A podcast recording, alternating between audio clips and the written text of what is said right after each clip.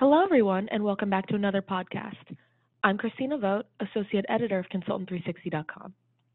Today I'm speaking with Dr. Phyllis Speiser, who is the chair of the Endocrine Society's 2018 Clinical Practice Guideline for Congenital Adrenal Hyperplasia due to steroid 21 hydroxylase deficiency.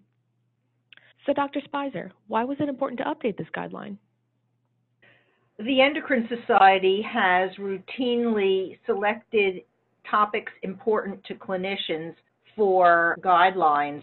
And the first set of guidelines was published in 2010. So obviously, with eight years having elapsed, the field is moving forward and new developments needed to be reviewed and reported to the endocrine practitioners.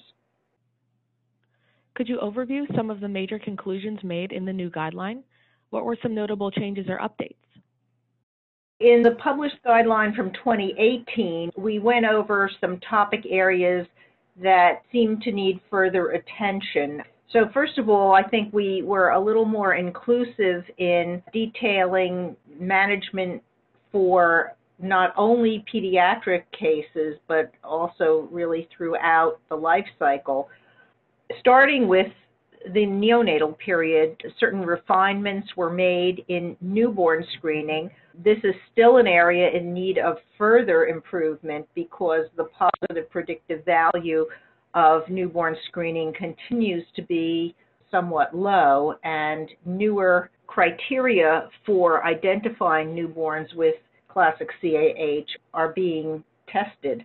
So some of these include the use of assays such as liquid chromatography tandem mass spectrometry, which seems to surpass the old immunoassays in terms of their accuracy. There are new developments in looking at the adverse side effects of prenatal dexamethasone, which was a controversial topic eight years ago when the first guidelines were published and now there's additional supporting information from both human and animal studies that lead us to conclude that this is not something that we want to be including as a standard element of CAH practice. The other topic area that warranted a systematic review and meta-analysis that was published alongside the guideline was the idea of whether and when to recommend genital reconstructive surgery for individuals, usually females, with virilizing CAH. And the data from the published literature could not support a recommendation for either early or late surgery because the data were of low quality and there doesn't seem to be much in the way of adequate long-term follow-up on the majority of those individuals. We also looked at a systematic review and meta-analysis of the cardio and metabolic comorbidities of CAH, and again, didn't really come up with compelling evidence to support the use of guidelines different from the general population for following cardio and metabolic functions. So that about summarizes the differences between the original guideline published in 2010 and the newer guideline from 2018. Were there any notable limitations in the evidence assessed in the statement that could ultimately inform future research endeavors?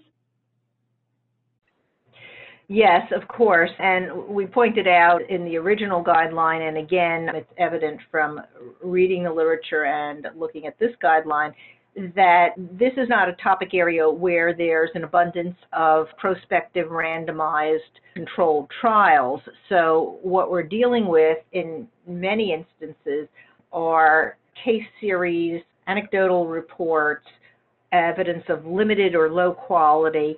So uh, this is a difficult area to obtain high quality evidence. And furthermore, there aren't a lot of new drugs that have come to market, although we do highlight some new potential developments that we hope will be available to the CAH population in the near future in terms of enhancing treatment and control. What take home message do you hope endocrinologists and other clinicians leave this podcast with?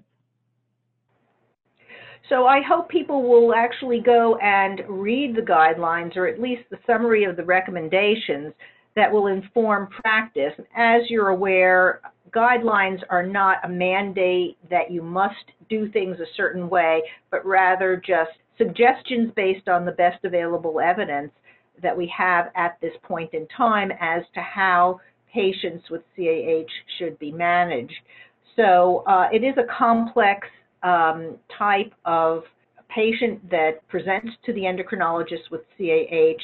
I'm hoping that with time and with the publication of these guidelines, beyond the pediatric age group, there'll be a better system for transitioning patients to the care of adult endocrinologists, and they'll have a better understanding of what these emerging adults need in terms of their management, beginning with the medical treatment and extending all the way to their mental health.